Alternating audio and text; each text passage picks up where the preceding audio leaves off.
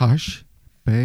Lovecraft Cazul lui Charles Dexter Ward Partea a doua, capitolul 2 Spectacolul acestui om ciudat, cu chipul livid, arătând abia de 40 de ani și, cu toate acestea, bătrân de peste un veac, încercând să scape de valul de teamă și ură, a bătut asupra lui părea totodată patetic și vrednic de dispreț.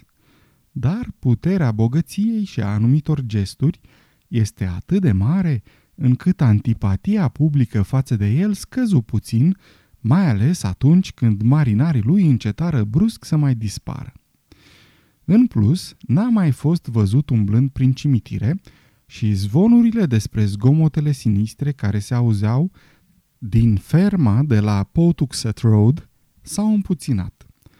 A continuat să-și aprovizioneze casa cu cantități considerabile de hrană și să-și cumpere mereu alte turme de animale, dar, înainte ca Charles Ward să-i examineze registrele de socoteli, nimeni nu s-a gândit să facă o comparație neliniștitoare între marele număr de negri din Guinea pe care i-a importat până în 1766 și numărul mic al acelorași negri pentru care avea acte de vânzare fie către negustorii de sclav de la Podul Mare, fie către plantatorii din regiunea Narragansett. Desigur, această cumințenie târzie nu făcu mare impresie. Oamenii continuau să le vite pe Joseph Kerwin cu neîncredere, iar el înțelese că, în felul acesta, afacerile îi se vor ruina repede.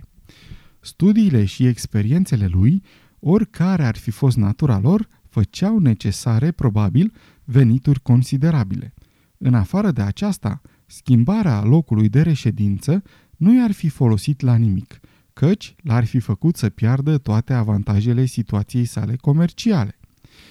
Judecata îl îndemna să-și îmbunătățească relațiile cu locuitorii orașului astfel încât prezența lui să nu mai fie un semn pentru încetarea conversațiilor, pentru scuze neconvingătoare de plecare și pentru o atmosferă de jenă generală.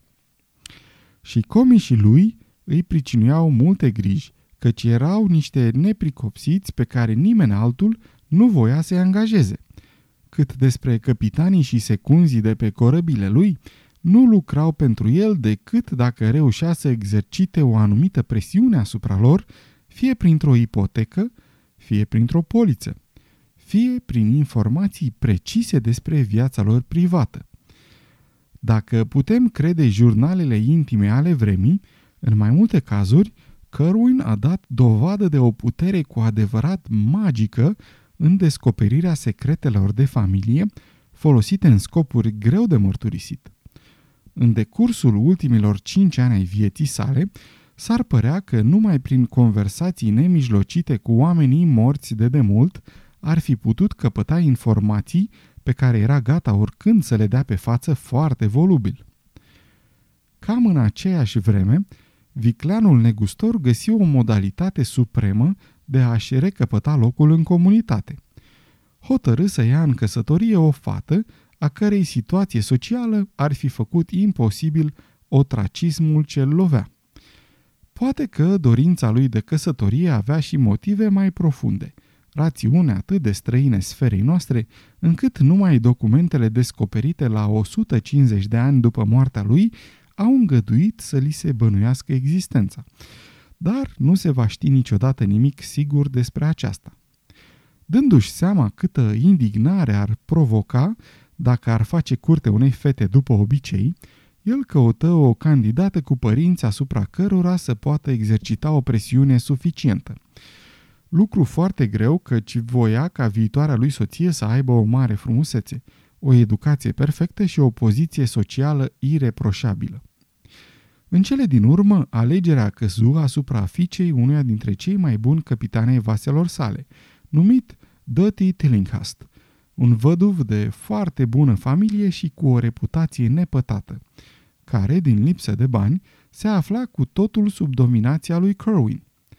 După o întrevedere furtunoasă cu armatorul, marinarul își dădu consimțământul la această unire monstruoasă. Eliza Tillinghast, la acea vreme în vârstă de 18 ani, fusese crescută pe cât de bine o îngăduiseră veniturile modeste ale tatălui ei. Nu numai că urmase cursurile școlii Stephen Jackson, dar învățase și toate artele vieții casnice. De la moartea mamei, răpusă de vărsat negru în 1757, ținea singură casa, ajutată numai de o servitoare. Trebuie să fi avut o explicație foarte neplăcută cu tatăl ei, în legătură cu căsătoria pe care i-o impunea, dar niciun document scris nu face vreo mențiune despre aceasta. Se știe sigur că a rupt logodna cu tânărul Ezra Whedon, prim locotenent pe nava Enterprise, și că unirea ei cu Joseph Kerwin a fost oficiată la 7 martie 1767 în Biserica Baptistă, în prezența personalităților celor mai de seamă ale orașului. Gazet a menționat căsătoria într-o relatare foarte scurtă, care pare să fi fost ruptă sau tăiată din numerele de jurnal ce s-au păstrat. Ward a găsit un singur ziar intact după lungi cercetări în arhivele unui colecționar celebru. Nota era redactată în termenii următori. Luna trecută, domnul Joseph Kerwin, neguțător din acest oraș, a luat în căsătorie pe domnișoara Eliza Tillinghast, fica a capitanului Duty Tillinghast, tânără care, pe lângă frumusețe, este înzestrată cu adevărată virtute, în stare să onoreze starea căsniciei și să facă să-i dăinuie calitatea. Corespondența Durfee Arnold, descoperită de Charles Ward în colecția lui Melville F. Peters din George Street, aruncă o lumină vie asupra indignării trezite de această căsătorie nepotrivită. Totuși, influența socială a lui Tillinghast rămânea neschimbată și, din nou, Joseph Kerwin primi vizita unor oameni pe care, în alte împrejurări, n-ar fi reușit niciodată să-i facă să-i treacă pragul casei. Deși n-a fost primit de toată lumea, a încetat să mai fie ținta excluderii generale. Comportarea ciudatului Mire față de soția lui uimi pe toată lumea. În casa nouă din Olney Court n-a mai avut loc nicio manifestare supărătoare și deși Kerwin se ducea foarte des la fermă, unde n-a luat-o niciodată pe soția lui, purtarea i-a devenit aproape normală. O singură persoană îi arăta o dușmânie fără leac – Ezra Whedon, tânărul ofițer de marină a cărui logodnă cu Eliza Tillinghast fusese ruptă cu atâta brutalitate. Jurase public că se va răzbuna și îl spiona pe Kerwin cu o încăpățânare plină de ură, ce nu prezicea nimic bun pentru fericitul lui rival. La 7 mai 1765 s-a născut Anne Kerwin. A fost botezată de reverendul John Graves, de la King's Church – soțul și soția fiind respectiv congregaționalist și baptistă, adoptaseră de comun acord Biserica Episcopală pentru fica lor.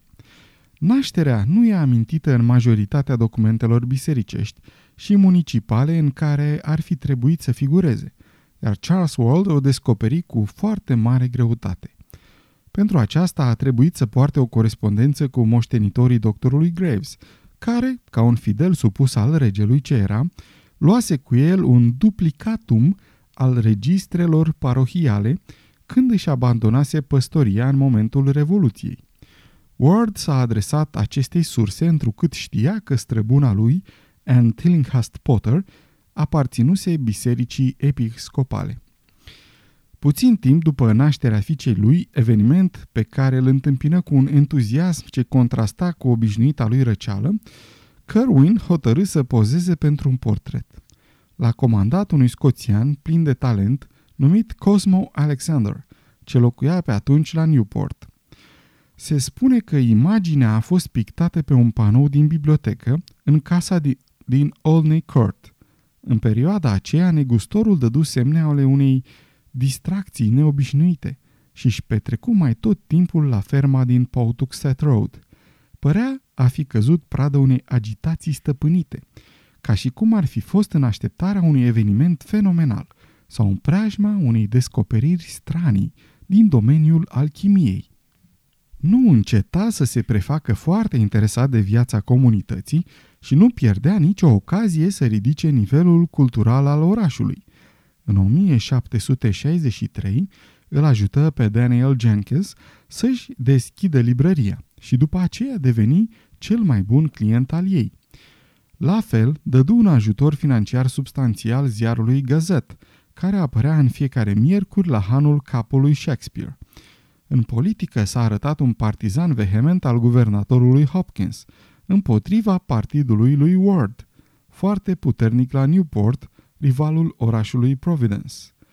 Dar Ezra Whedon, care îl supraveghea îndeaproape, jocorea cu cinism această activitate de fațadă și jura că ea ascunde legături odioase cu cele mai negre abisuri ale iadului. De fiecare dată când era pe uscat, tânărul petrecea nopți întregi în preajma cheiurilor, ținând o barcă pregătită atunci când vedea luminile strălucind în antrepozitele lui Kerwin și urmărind bărcuța care uneori se îndepărta pe furiș în golf. Mai stătea și la pândă uneori lângă ferma din Poutuxet Road și odată a fost mușcat groaznic de câinii pe care cei doi servitori i-au asmuțit asupra lui.